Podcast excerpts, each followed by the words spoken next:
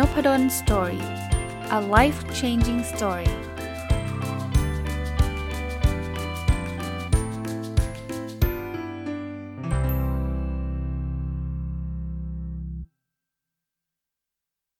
สวัสดีครับ ยินดีต้อนรับเข้าสู่นพดล Story พอดแคสต์นะครับ ก็เช้าวันศุกร์นะ วันนี้ขอเอาหนังสืออีกเล่มหนึ่งซึ่งเป็นหนังสือที่อยู่ในกระแสเลย เป็นหนังสือที่หลายคนพูดถึงนะครับ ผมมี เพื่อนๆที่อยู่ใน Facebook ก็เห็นหลายคนก็กล่าวถึงเล่มนี้นะครับ แล้วจริงๆ ส่วนตัวผมเองนะ ที่ผมเคยเล่าให้ฟังผมไปจัดรายการกับคุณแทบประวิทย์หานุสาหะนะครับ คุณปิ๊กทัศภาสนะครับรายการ already ของทาง Mission to the Moon เนี่ยเราก็เคยเอาหนังสือเล่มนี้มาพูดคุยกันนะครับ แต่ผมคิดว่ามีหลายคนก็อาจจะยังไม่เคยได้อ่าน หรือว่าอาจจะไม่เคยได้ฟัง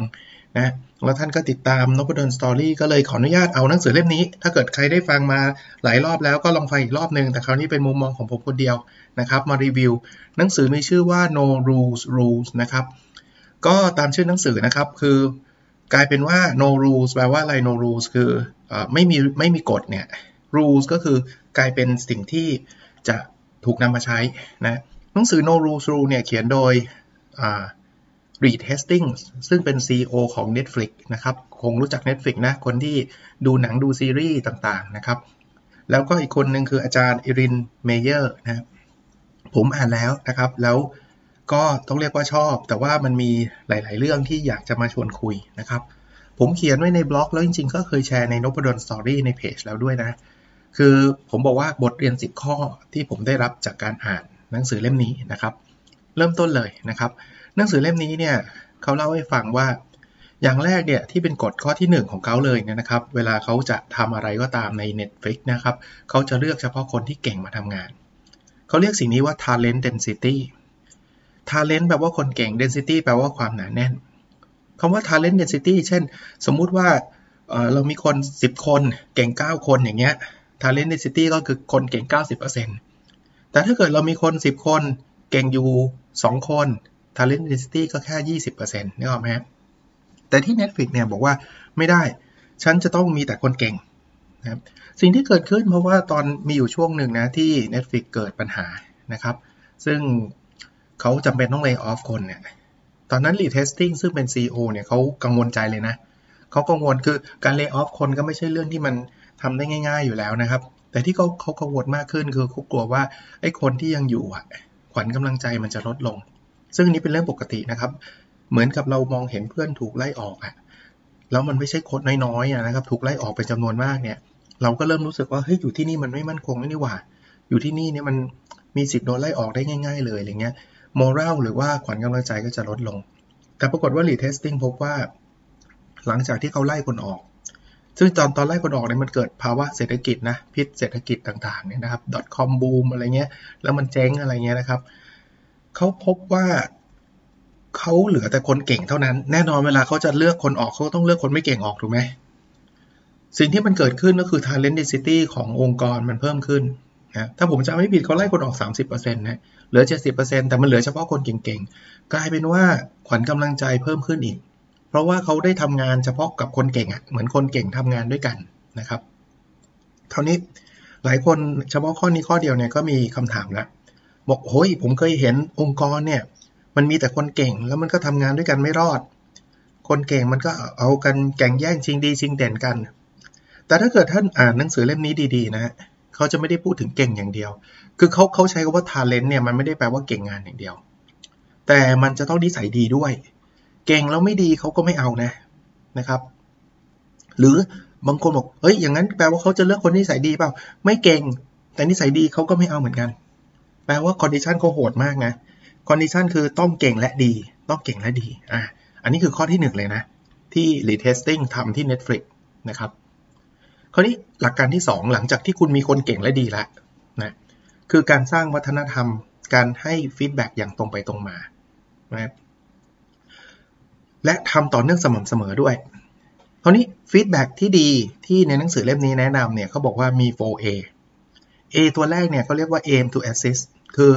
เจตนาช่วยเหลือคนอื่น การให้ feedback ไม่ได้โชว์ว่าตัวเองเก่งกว่าคนอื่น มีอีโก้ ไปเที่ยวคอมเมนต์คนนู้นคนนี้ ซึ่งคุณทำแบบนี้คุณไม่ผ่านข้อแรกเลยนะ talent density คุณคุณออกไปเลยนะ ถ้าเกิดคุณทำตัวแบบนี้นะ เพราะฉะนั้น A ตัวแรกคือ aim to assist ก็คือมีเจตนาช่วยเหลือคนอื่นคำแนะนำหรือ feedback ที่ดี A ตัวที่ 2 คือ actionable คือคุณอย่าบอกว่างานนี้มันไม่ดีแล้วจบ อย่างนี้มัน actionable ไม่ได้ คือมันไม่สามารถนำไปใช้ได้จริงนะ เพราะฉะนั้นเนี่ย มันจะต้องพูดละเอียดพูดแล้วค่ะเขาสามารถนำไปใช้ได้จริง อันที่3 A ตัวที่ 3 คือ appreciate คือคุณพูดไปแล้วคนรับต้องรู้สึกขอบคุณนะนะรู้สึกแบบโอเคเลยหรือ หรือถ้าเราเป็นคนรับ feedback เนี่ยคุณต้องมี A ตัวนี้เยอะๆนะครับเวลามีคนมา feedback เราเนี่ยคือเฮ้ยขอบคุณมากเลยที่คุณมาชี้แนะ และ A ตัวสุดท้ายเนี่ยอยู่ในมือของคนรับ feedback คือ accept or discard ก็คือ เราได้รับ feedback แล้วเรายังมีสิทธิ์ที่จะยอมรับ เฮ้ยทำตาม feedback ที่เขาบอกหรือ discard คือการปฏิเสธนะวัฒนธรรมของ Netflix เนี่ยเขาบอกว่าเขาจะให้ feedback กับใครก็ได้ แปลว่าคนทำงานที่อยู่ระดับล่างจะมาให้ feedback กับ CEO ก็ได้ หัวหน้าให้ลูกน้องก็ได้ ลูกน้องให้หัวหน้าก็ได้ เพื่อนร่วมงานให้กับเพื่อนร่วมงานก็ได้บางคนบอกโหอาจารย์ทำไม่ได้หรอก ลองผมไปให้ feedback หัวหน้าหัวหน้างอนเลยแหละ หรือเผลอๆหนักกว่านั้นจะมากลับมาเล่นผมเลย ก็กลับไปที่ข้อหนึ่งครับ ที่ Netflix ทำได้ เพราะว่าเขามีแต่คนเก่งและดี ผมวันก่อนผมถึงพูดเนี่ยครับกับรายการ already นะเคยพูดไปแล้วขออนุญาตมาพูดที่นี่อีกทีหนึ่งคือ ผมว่าหนังสือเล่มนี้คนเขียนเนี่ยเขาเขียนแบบ fail safe คำว่า fail safe คือยังไงก็ไม่ผิด เพราะว่าถ้าเกิดคุณมีคนเก่งแล้วดีเนี่ยนะยังไงก็ตามเนี่ยให้ feedback กันยังไงคุณก็จะไม่โกรธหรอก เพราะถ้าเกิดเพื่อนให้ feedback แล้วคุณโกรธคุณก็ไม่ดีไง คุณนิสัยไม่ได้เรื่องไง หรือคนให้ feedback แบบให้แบบจะโชว์อีโก้ตัวเอง งั้นคุณก็ไม่ผ่าน condition แรกนะ condition แรกมันคือเก่งแล้วดีไง เพราะถ้าเกิดเก่งแล้วดีการให้ feedback แบบตรงไปตรงมา มันจึงไม่เป็นปัญหา ดังนั้นเวลาเราจะจะสมมุติว่าเราโหอ่านหนังสือเล่มนี้แล้วไฟลุกเลย อยากจะทำให้องค์กรเราเป็นเหมือน Netflix บอกให้ทุกคนให้ feedback กันระวังนะครับ เพราะคุณยังไม่มี talent density เยอะพอก็ได้นะ คุณไปทำอย่างนั้นยิ่งทะเลาะเบาแว้งกันใหญ่เลยนะครับ ข้อที่ 3 พอเขามีคนเก่ง มีคนดี อันที่1นะ อันที่ 2 ให้ feedback กันตลอดเวลาแล้วเนี่ย อันที่ 3เขาสามารถที่จะลดระบบการควบคุมออกไปได้เกือบหมดเลย ตั้งแต่เริ่มอันแรกนะ เรื่องวันหยุด คือถ้าเกิดคุณมีคนเก่งแล้วดี แล้วคุณเพื่อนให้ feedback กันตลอดเวลา คุณอยากหยุดเมื่อไหร่ก็หยุดครับ จะหยุดนานเท่าไหร่ก็แล้วแต่คุณ นึกภาพออกไหมครับ เพราะเพราะระบบมันพร้อมไงครับ อคุณมีคนเก่งแล้วดี แล้วคุณมีให้ฟีดแบ็กปุ๊บคนก็ไม่ได้แบบ abuse ระบบหรอก คนมันก็จะไม่ได้บอกว่า งั้นฉันหยุดมันเลย 300 วันทำงานแค่ 65 วันมันไม่มีแบบนั้นหรอก เพราะถ้ามีแบบนั้นคุณก็ไม่เก่งแล้วดีไง คุณก็ไปตั้งแต่ตอนแรกแล้วจริงไหมครับ เพราะฉะนั้นเนี่ยเขาจึงไม่ต้องกลัวว่าพนักงานจะหยุดกันมาก ในทางกลับกันนะ หัวหน้าเองเนี่ยต้องทำเป็นตัวอย่างด้วยนะ คือต้องไปหยุดพักผ่อนบ้างไม่ใช่ว่า พอบอกว่าใครหยุดอะไรก็ได้แต่หัวหน้าทำงาน 365 วันลูกน้องก็ไม่กล้าหยุดนะครับ นอกจากนอกจากเรื่องวันหยุดเนี่ยวันหยุดยังไม่ค่อยเท่าไหร่นะเรื่องระเบียบเกี่ยวกับการเงินอีก Netflix บอกว่าคุณใช้กฎข้อเดียวเลยทำอะไรก็ตามที่ดีที่สุดต่อ Netflix จบเลยครับ เช่นสมมุติว่า คุณอยากบิน First Class คุณก็บินได้นะ คุณไม่ต้องมาขออนุอนมัติการเงิน คุณไม่ต้องมาดูกฎระเบียบคุณบินได้ แต่คุณต้องมั่นใจนะ ว่ามันดีต่อ Netflix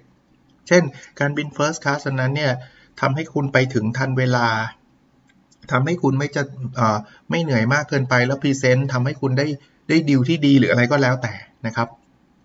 มุมนี้เป็นมุมที่หลายคนก็กังวลใจว่าโอ้ยงั้นคนก็ใช้กันเละเทะเดี๋ยวเกิดอยู่ดีๆ ก็นั่ง first class กันทุกคน เขาก็บอกแบบนี้คุณไม่ต้องกลัวหรอก ข้อแรกกลับไปที่คำเดิมคือคุณเก่งแล้วดีคุณจะไม่ทำแบบนั้น แต่ถ้าใคร abuse ระบบ เช่น คุณไม่จำเป็นต้อง first class แต่คุณทำ first class หรือคุณทำอะไรที่มันเป็นประโยชน์ก่อส่วนตัว แต่ไม่เป็นประโยชน์ต่อ Netflix โซลูชันง่ายๆ คือเอาออกครับ เขามองว่าแทนที่เขาจะต้องมานั่งกดตั้งกฎระเบียบแบบหยุมหยิมเตเต็มไปหมดเนี่ย สู้เอาคนไม่ดีออกไปคนเดียวดีกว่า อันเนี้ยแล้วเวลาเขาเอาออกเนี่ยนะ เขาไม่ได้เอาออกเงียบๆนะเขาจะเล่าให้คนที่เหลือฟังว่าคนนี้ออกไปเพราะอะไร เพราะว่ามันไปนั่ง first class โดยที่มันไม่จำเป็น มันเอาเงินไปแทนที่จะไปเลี้ยงลูกค้า ไม่เลี้ยงแต่ไปเลี้ยงกันเอง ไปกินแพงๆส่วนตัว เพราะฉะนั้นเนี่ยถามว่าเขามี control ไหมผมว่าเขามีระดับหนึ่งนะไม่ใช่ว่าคุณอยากใช้อะไรก็ใช้เลยตามสบายไม่ใช่นะครับ ฝ่ายการเงินเขาก็มีการสุ่มตรวจนะ หัวหน้าเขาก็มีการดูดูบ้างแต่เขาไม่ได้มีนโยบายชัดเจน เขาพบว่าพอไม่มีนโยบายคนกลับใช้จ่ายน้อยลงนะ เพราะว่าอะไรเขากลัวไง ผมมองอีกมุมหนึ่งด้วยนะครับ หลาย ๆ อันเนี่ยเขาต้องออกเงินไปก่อนไง เพราะว่าเพราะเขาต้องต้องซื้อตั๋วซื้ออะไรคุณก็ซื้อไปสิ แต่เงินคุณนะ เพราะฉะนั้นถ้าเกิดคุณจะเสี่ยงซื้อตั๋ว first class โดยที่คุณก็ไม่แน่ใจว่ามันจะ justify หรือว่ามันจะเอามาอธิบายได้ไหมว่าเออมันทำไมถึง first class ผมว่าส่วนตัวถ้าเป็นพนักงานเขาก็อาจจะไม่กล้าซื้อนะครับ ถัดไปนะครับเรื่องของการให้ผลตอบแทนหรือค่าตอบแทนพนักงาน เขาบอกแบบนี้ อันนี้คือข้อที่ 4 นะ ที่ผมจดมานะครับเป็นข้อเป็นบทเรียน เขาบอกว่าอย่างแรกก่อน พนักงานมี 2 กลุ่ม กลุ่มแรกคือพนักงานที่ทำงานเกี่ยวกับความคิดสร้างสรรค์ เช่นจะออกซีรีส์เรื่องนี้ดีหรือเปล่าจะซื้อซีรีส์เรื่องนั้นมาทำดีไหมอะไรเงี้ยกดง่าย ๆ เลยคือจ่ายแพงที่สุดในอุตสาหกรรม เพราะเขาเชื่อว่าการจ่ายเงินแพงที่สุด จะทำให้ได้คนเก่งมาทำงาน ซึ่งมันจะดีกว่าการได้คนธรรมดามาเป็นทำงาน 10 คนเลย คนเก่งคนเดียวเนี่ย เลือกซีรีส์ได้ถูกเนี่ยทำเงินเป็นหลายร้อยล้านหลายพันล้านให้กับบริษัทเลย เอาคนธรรมดามา 10 คนอาจจะได้ซีรีส์10 เรื่องที่มันไม่ได้ทำเงินอะไรเลยนะ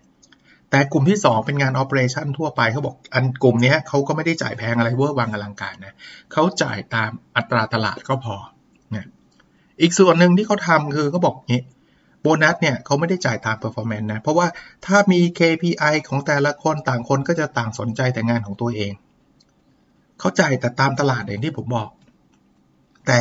จำเออไม่ใช่ตามตลาดขอโทษที จ่ายแพงที่สุดในอุตสาหกรรม ถ้าคุณมีงานที่เกี่ยวความคิดสร้างสารรค์คุณคุณได้เงินเดือนแพงที่สุดแล้ว คุณไม่ต้องไปกลัวเรื่องโบนงโบนัสละเพราะฉะนั้นเนี่ยเขาเขาบอกคนก็จะทำงานเต็มที่ แต่ถ้าเกิดทำมาไม่ได้ล่ะบางคนบอกอาจารย์ถ้าจ่ายแพงที่สุดแล้วมันทำไม่ได้ล่ะทำไม่ได้ก็ออกไงครับ นั้นซิสเต็มเขาเป็นแบบนี้ระบบก็เป็นแบบนี้นะครับ บทเรียนถัดมานะครับ อันที่ 5 นะครับเขาบอกว่าเขาจะไม่มีความลับกับพนักงาน โอ้โห อันนี้ก็เป็นอะไรที่น่าทึ่งนะ แต่ก็ทำได้แหละถ้าคุณมีคนเก่งคนดีอยู่จริงไหมครับ ไม่มีความลับกับพนักงานแม้กระทั่งเรื่องที่มันเซนซิทีฟมากๆ อย่าลืมนะ เช่นเเรื่องการเงินนะงบการเงินเนี่ยเขาเป็นบริษัทในตลาดหลักทรัพย์นะ ปกติเนี่ย เรามักจะไม่ไม่ไม่ให้คนในองค์กรรู้เยอะนะะเพราะว่ามันจะมีเรื่องเขาเรียกว่า insider trading คือถ้าเกิดคุณรู้งบก่อน แล้วคุณไปซื้อหุ้น แล้วหุ้นขึ้น อย่างเงี้ยคุณเอาเปรียบนักลงทุนทั่วไปถูกปะเพราะนั้นคนที่จะรู้อาจจะเป็นแค่ CEO เป็นแค่บอร์ดเป็นแค่ CFO ไม่กี่คนครับ แล้วคนกลุ่มนี้เนี่ยเวลาจะซื้อหุ้นเนี่ยต้องถูกรีพอร์ตนะว่าเฮ้ยคุณคุณซื้อในช่วงเวลานี้ไม่ได้หรือว่าคุณ นึกออกไหมครับ คุณไปรู้งบก่อนแล้วคุณไปซื้อตุนเนี่ยคุณโดนกรตคุณโดนภาครัฐเนี่ยตรวจสอบแน่นอน แต่ Netflix บอกไม่ต้องประกาศไปเลย ข้อมูลการเงินก็ประกาศไปเลยนะบางคนบอกประกาศแล้วเกิดเขาไปซื้อหุ้นนะก็คุณรับผิดชอบนะเพราะเขาบอกเลยนะ เวลาเขาประกาศเขาบอกว่า การเอาข้อมูลนี้ไปใช้นอกองค์กรตอนนี้ เช่นเอาไปซื้อหุ้นเอาไปทำอะไรตอนนี้เนี่ย อาจจะทำให้คุณผิดกฎหมายได้เลย คุณจะเทคลิสก็ได้นะ แล้วคุณทำแบบนั้นนอกจากคุณโดนโดนทางการจัดการแล้วคุณออกแน่นอนเนี่ยเพราะฉะนั้นเขาเชื่อเชื่อใจพนักงาน หรือการเลิกออฟอย่างเงี้ยเขาบอกบอกเลย บอกไปเลยก็บอกอาจารย์มันไม่แน่ว่าจะเลิกออฟหรือไม่เลิกออฟไปบอกก่อนคนก็กังวลเขาบอกมันคุ้ม มันคุ้มกว่าอยู่ดีๆ เราบอกเขาเลยทีเดียวเลิกออฟแล้วเขาเขาเรียกว่าอะไรเขาไม่ได้เตรียมตัวไม่ได้เตรียมใจอะเอาบอกไปก่อนนะครับ กังวลแล้วไม่เกิดขึ้นยังดีกว่า กดง่ายง่างนี้ครับเขาบอกว่าถ้าอะไรมันเป็นเรื่องงานนะบอกหมด บอกหมด แต่ถ้ามันเป็นเรื่องส่วนตัว เช่นคนนี้ไม่สบายคนนั้นเลิกกับแฟนไอ้อันนี้มันไม่ใช่หน้าที่ที่เขาจะต้องมานั่งบอกพนักงานทุกคนว่าคนนี้เขาเป็นอะไรเขาเขาก็จะบอกว่าถ้าอยากรู้ไปถามเจ้าตัวเองอ่าเขาก็ไม่ใช่ว่าอยู่ดีๆ คุณมีมีแฟนเลิกกับแฟนเขาก็เที่ยวมาบอก ส่งเมลไปหาทุกคน อันนี้ไม่ใช่นะครับ อีกเรื่องหนึ่งที่ห้ามปิดบังเลย ทั้งผู้บริหารทั้งพนักงานคือ ความผิดพลาดที่ตัวเองทำคุณทำอะไรผิดคุณมาบอก แล้วจบ Reed Hastings เขาจะถามว่าแล้วคุณเรียนรู้อะไรบ้างแล้วจบ แต่ถ้าเกิดคุณทำผิดแล้วคุณทำเงียบทำหมกทำไม่ยอมบอกอันนี้อันนี้ไปเลย ก็ไปเลย อย่างที่บอกนะก็เรื่องที่ข้อที่ 5 ก็คือเรื่องการเปิดเผยนะข้อที่ข้อที่ 6 คือการกระจายอำนาจการตัดสินใจไปสู่พนักงานให้มากที่สุดนะเขามีหลักการที่เรียกว่าไม่ต้องเอาใจเจ้านายครับเขาบอก พนักงานเขามีคำเปรียบเปรยนี้ที่ผมชอบนะเขาบอกว่าพนักงานแต่ละคนเนี่ยเหมือนได้ชิปเล่นการพนันเขาเอาชิปอันนี้ไปเล่นปุ๊บอาจจะชนะก็ดีไป อาจจะแพ้ ถ้าแพ้ก็ยอมรับและเรียนรู้ แล้วบอกให้คนอื่นรู้ด้วยว่าเขาทำผิดพลาดอะไร แต่พนักงานจะไม่ได้ถูกตัดสินจากการเล่นเกมเพียงเกมเดียว แต่จะดูผลลัพธ์สะสมในภาพรวม แปลว่า คุณคุณเป็นเมนเจอร์ที่คุณจะต้องไปเลือกซื้อซีรีส์เอามาใน Netflix เนี่ยมันก็เหมือนการเล่นการพนันแหละ คุณก็ไม่แน่ใจหรอกว่าซีรีส์นี้มันจะฮิตไม่ฮิต แต่คุณทำดีที่สุดแล้ว แล้วคุณไม่ต้องเอาใจเจ้านายด้วยนะ บางทีเจ้านายอาจจะรู้สึกว่า เฮ้ยมันไม่ดีคุณไม่ต้องไปช่วยถ้าคุณมั่นใจในตัวเองคุณซื้อ แล้วเจ้านายก็ไม่มีสิทธิ์มาบังคับว่าห้ามซื้อ เพราะเขากระจายอำนาจการตัดสินใจ แต่ถ้าซื้อมาแล้วแล้วมันเฟลไม่เป็นไรมันครั้งเดียวไงอย่างที่ผมบอกมันเหมือนที่เขาบอกว่ามันเหมือนมีชิปหนึ่งชิปไปเล่นการพนันแล้วมันแพ้ก็ไม่เป็นไร แต่มันไม่ใช่ว่าซื้อแล้วเฟลทุกครั้งอย่างนี้คุณก็ออก ก็พูดง่ายๆแปลว่าคุณไม่เก่งพอนะครับ เพราะฉะนั้นเนี่ย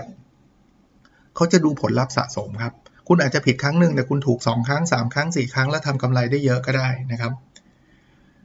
คราวนี้ไม่ได้แปลว่าถ้างั้นฉันจะทำอะไรฉันก็ทำมั่วซั่วเขาบอกว่าการตัดสินใจแต่ละครั้งของพนักงานเนี่ย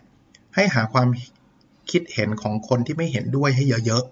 ๆ ถ้าภาษาอังกฤษก็คือหา devil advocate นะ devil advocate คือ เฮ้ย คนนี้เขาบอกว่า ซีรีส์เรื่องนี้ไม่น่าซื้อมาเลยนะ หามาเลย แต่ไม่จำเป็นต้องเชื่อนะครับ อย่างที่ผมบอกว่าอำนาจการตัดสินใจคืออยู่ตรงนั้น เพราะเพราะเขาจ้างคุณมาด้วยค่าจ้างที่แพงที่สุดแล้วอะคุณก็แปลว่าคุณก็เป็นคนเก่งในเรื่องนั้นมากที่สุดคนหนึ่งของอุตสาหกรรมนะครับ หรือพยายามเล่าให้คนอื่นฟังเยอะๆเขาจะได้มี feedback มา ถ้ามันเป็นการตัดสินใจครั้งใหญ่ เช่น ต้องใช้เงินเยอะมาก ก็บอกให้ทดลองก่อนอย่าเพึ่งอย่าเพึ่งแบบโหใช้เงินเยอะแยะเต็มไปหมดนะ ข้อที่ 7 ครับ เขาแนะนำให้ถามคำถามที่เขาเรียกว่า keeper test สมมุติว่าเราเป็นหัวหน้านะ เราจะถามคำถาม keeper test แบบนี้ว่า เอ๊ะ ถ้าลูกน้องเราคนนี้มาขอลาออก จากจากงานเนี้ย ในตำแหน่งเนี้ย สมมุติเขาเป็น Marketing Manager เนี่ย แล้วเราเป็นหัวหน้าเขาอีกทีเนี่ยเขาบอกว่าลาออกจะไปอยู่บริษัทคู่แข่ง เราจะยอมต่อสู้ขัดขวางเพื่อเขาอยู่ต่อไหม ถ้าบอกโอ้ยออกก็ออกไม่เห็นเป็นไรเลย เขาบอกให้เอาคนนั้นออกทันทีเลยนะ โหดมากนะครับ นะ Netflix ทำแบบนี้นะครับ เพราะฉะนั้นเนี่ย Netflix จะไม่ได้ใช้วิธีการแบบจัดแรงกิ้งทำตัดเคอร์ฟเขาบอกทำแบบนั้นมันจะแข่งขันกันเองครับทำเป็นแบบคนนี้ได้ A B C ไม่ใช่ครับ แทนที่จะร่วมมือกันเขาบอกจะแข่งขันกันเองเขาบอกที่ Netflix การทำงานจะเป็นเหมือนทีมกีฬามากกว่าครอบครัว เพราะครอบครัวเราไม่เคยไล่ไล่คุณพ่อคุณแม่ออก เราไม่เคยไล่ลูกน้องออกใช่ไหมไอ้ไม่เคยไล่พี่น้องเราออกจากบ้านใช่ปะแต่ Netflix บอกทีมกีฬาครับ มันเหมือน เราซื้อกองหน้ามาแล้วกองหน้ามันไม่ยิงประตูเลยอะ่ะคุณก็ต้องไปแค่นั้นเอง ซื้อซื้อโกมาแล้วทำผิดพลาด โดนยิงประจำลูกง่ายๆ ก็เข้า คุณก็ต้องไปแค่นั้นเนี่ยเพียงแต่ตอนไปเนี่ยนะของ Netflix เขาบอกเขาจ่ายเงินชดเชยมากครับเขาไม่ได้จ่ายแบบแบบนิดนิดหน่อยหน่อยเขาจ่ายมากพอ แล้วบอกคนอื่นว่าไปเพราะอะไร ไม่มีปิดบังนะถ้าพนักงานรู้สึกกลัวว่าตัวเองอีอย่างนี้มันก็ไม่มั่นคง ตัวเองจะถูกออกไหมเขาบอกให้ถามหัวหน้าเลย โหโหดมากนะถามหัวหน้าแบบว่าเดินเข้าไปบอกหัวหน้าครับ ถ้าวันนี้ผมจะออกเนี่ย หัวหน้าจะล้างผมไหมถ้าหัวหน้าบอกโอ้ผมจะสู้เพื่อคุณเลย อ่า แสดงว่าคุณผ่าน แต่ถ้าหัวหน้าเริ่มลังเล อืม ไม่ไม่แน่ อ่าแปลว่าตอนนี้คุณต้องจัดการตัวเองแล้ว เพราะว่าอีกไม่นานหัวหน้าจะบอกว่าเออออกไปเลย แล้วเขาจะให้คุณออกไปเลยนะครับ ข้อที่ 8 ครับเขาบอกไอ้ความตรงไปตรงมาแบบเนี้ยเขาเปรียบเปรยว่ามันเหมือนกับการไปหาหมอฟันเนี่ย บางทีเนี่ยเราให้ฟีดแบ็กเขาตรงๆ แต่ก็ไม่ได้หมายความว่าเขาจะทำนะ เหมือนหมอฟันที่บอกว่าต้องทำอันนู้นอันนี้เราก็ฟังเขานะ แต่เราอาจจะไม่ทำก็ได้ เพราะฉะนั้นเนี่ยระบบการให้ feedback ที่ดีสำหรับเขานะเขาบอกว่าต้องทำแบบ 360 องศา แปลว่าไม่ใช่ว่าหัวหน้าให้กับลูกน้องอย่างเดียว ลูกน้องต้องให้กับหัวหน้าได้ เพื่อนร่วมงานต้องให้ระหว่างกันได้ แล้ว feedback เนี่ยนะไม่ต้องแบบว่า อันนี้อันนี้ตรงข้ามกับความรู้สึกเราเลยนะ ว่า feedback 360เราต้องไม่รู้สิว่าใครให้ feedback เราเดี๋ยวเราจะงอนกันไม่ใช่เขาบอกว่าเปิดเผยตัวตนได้เลยฮะว่าเราเป็นคนให้ feedback ถึงแม้จะเป็นการเขียนนะก็บอกลงชื่อไปเลยก็เป็นความคิดของเรานะครับ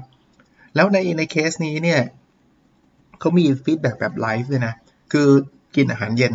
แล้วนั่งไล่กันทีละคนเลย คุณคิดยังไงอะสมมุติว่าเริ่มต้นคนนี้คุณจะให้ feedback ใคร หัวหน้านะ หัวหน้ารับฟัง feedback ลูกน้องทุกคนอะลูกน้องคนที่หนึ่งรับฟัง feedback ทุกคนในโต๊ะนั้น โดยเขาแบ่งบอกว่าเป็นฟีดแบ็เชิงบวกสักยี่ห้าเปอร์เซ็นต์ก็คืออะไรทำได้ดีก็ชม แต่ไม่ใช่ว่ามานั่งอวยกันเองเจ็ดสิบห้าเปอร์เซ็นต์คือสิ่งที่ควรปรับปรุงนะครับ ก็เป็นระบบที่น่าสนใจบางคนบอกโหถ้าไปใช้บริษัทผม ทะเลาะกันแน่นอนก็มีสิทธิ์เพราะอย่าลืมข้อที่ talent คือคนเก่งและดี คือถ้าเกิด assumption ข้อนี้มันถูกนะข้อข้อที่เหลือมันก็ทำได้อะ มาถึงข้อที่ 9 ครับ เขาบอกว่าใช้ระบบที่เรียกว่า loosely coupled คือการควบคุมแบบหลวมๆครับ คือบอกแค่บริบทว่า เฮ้ยทิศทางหลักเป็นแบบนี้ แต่คุณไม่ต้องเป็น micro manage คุณไม่ต้องไปควบคุมรายละเอียดว่า คุณต้องทำสเต็ปที่ 1 2 3 4 5 6 แล้วถ้าเกิดลูกน้องทำผิดเนี่ย หัวหน้าต้องคิดเลยนะว่า เราบอกบริบทไม่ชัดหรือเปล่า เขาบอกว่าถ้าเปรียบเปยนะการทำงานแบบนี้มันเหมือนต้นไม้ ผู้บริหารระดับสูงเนี่ยคือรากเป็นคนที่ เป็นตัวหลักเป็นฐาน แต่คนตัดสินตัดสินใจเนี่ยเป็นกิ่งไม้แต่ละกิ่ง การตัดสินใจแบบนี้จะรวดเร็ว แล้วข้อสุดท้ายนะครับ ข้อที่ 10 ที่ผมได้จากการอ่านหนังสือเล่มนี้นะเขาเขียนไว้ท้ายเล่มว่าวัฒนธรรมแต่ละประเภทประเทศแตกต่างกันออกไปนะถ้าเราอยู่ประเทศที่ไม่ค่อยถนัดในการให้ feedback เนี่ยเราต้องทำให้เป็นทางการมากขึ้น เขาบอกอย่างเช่นประเทศญี่ปุ่นอะไรเงี้ย ลูกน้องมาจะให้ feedback กับหัวหน้าเนี่ยมันมันมันอยู่ดีๆ จะเดินไปพูด มันก็ขัดวัฒนธรรมผมรวมรวมทั้งไทยด้วยนะผมว่า แต่เขาบอกว่าอย่างนั้นคุณต้องเซตเลย บอกว่าต้องมีการให้ feedback อย่างน้อยสัปดาห์ละครั้งอย่างน้อยเดือนละครั้งอย่างเงี้ยนะคนก็ต้องทำตามหน้าที่ก็ต้องให้ feedback กันนะครับ แต่เขาก็ตระหนักถึงความแตกต่างในอุตสาหกรรมนะครับ เพราะฉะนั้นท่านจำได้ไหม feedback มันมี 4 ตัวนะ aim to assist จำได้ไหม 4A อะเมื่อกี้ก็คือมีเจตนาช่วยเหลือคนอื่น actionable สามารถทำได้จริง appreciate คนรับรู้สึกขอบคุณ แล้วก็ accept or discard คือ คนรับมีสิทธิ์จะทำตามยอมรับหรือปฏิเสธ เขาบอกว่าถ้ามันเป็นการข้ามวัฒนธรรมต้องมีตัว A ตัวที่ 5 คือ adaptability แปลว่าคุณใช้ในญี่ปุ่น คุณก็ต้อง adapt ให้มันตรงกับความเป็นคนญี่ปุ่นด้วย มันไม่ใช่ว่าเอาเอาวัฒนธรรมอเมริกามาใส่ญี่ปุ่นเลยทันที เพราะมันอาจจะ crash มากๆ เพราะเราถูกสอนมาแบบนั้น เราถูกถูกเลี้ยงดูมันแบบนั้นตลอดเวลา ก็โดยสรุปนะ ผมว่านี่คือหนังสืออีกเล่มหนึ่งที่มีความน่าสนใจนะครับ เป็นอะไรที่ เปิดหูเปิดตาแล้วกันสำหรับคนที่เป็นผู้บริหารผมแนะนำแบบนี้ ท่านอ่านเสร็จแล้วท่านลองดูว่ามิติใด สามารถนำไปใช้กับองค์กรท่านได้ ท่านเอาไปใช้ มิติใดท่านรู้สึกว่ายังเสี่ยงอยู่ยังไม่เหมาะ เพราะว่าเรายังไม่มีคนเก่งแล้วดีเยอะขนาดนั้นก็ชะลอไปก่อน หรือท่านอาจจะทดลองกับหน่วยเล็ก ๆ หน่วยที่ท่านจะทำแบบ Netflix นี่แหละ อาจจะ recruit เป็นโปรเจกต์ย่อยมามีคน 10 คน แล้วท่านก็เอาคน 10 คนมาแล้วบอกบอกกฎบอกระเบียบว่าเราจะบริหารจัดการองค์กรแบบนี้ ถ้ามัน fail มันจะ fail กับคน 10 คน ถ้าเราจะเอาเอาคนออกก็อยู่ใน 10 คนนี้แหละ แต่บอกให้เขาให้ชัดเจนนะเราจ่ายคุณแพงที่สุด แต่ว่าคุณต้อง deliver แบบนั้นแบบนี้เป็นแบบเหมือนทีมของซูเปอร์ไซย่าเป็นทีมแบบ talent สุดๆอะไรเงี้ยก็ลองดูก็ได้นะครับสำหรับองค์กรที่มีขนาดใหญ่บางทีมันก็มีความเสี่ยง ถ้าเราจะทำอย่างนั้นซะทีเดียว หวังว่าน่าจะเป็นประโยชน์นะครับ แล้วเราพบกันใน episode ถัดไปครับ สวัสดีครับ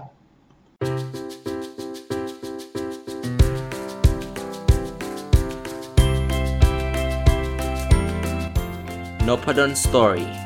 a life changing story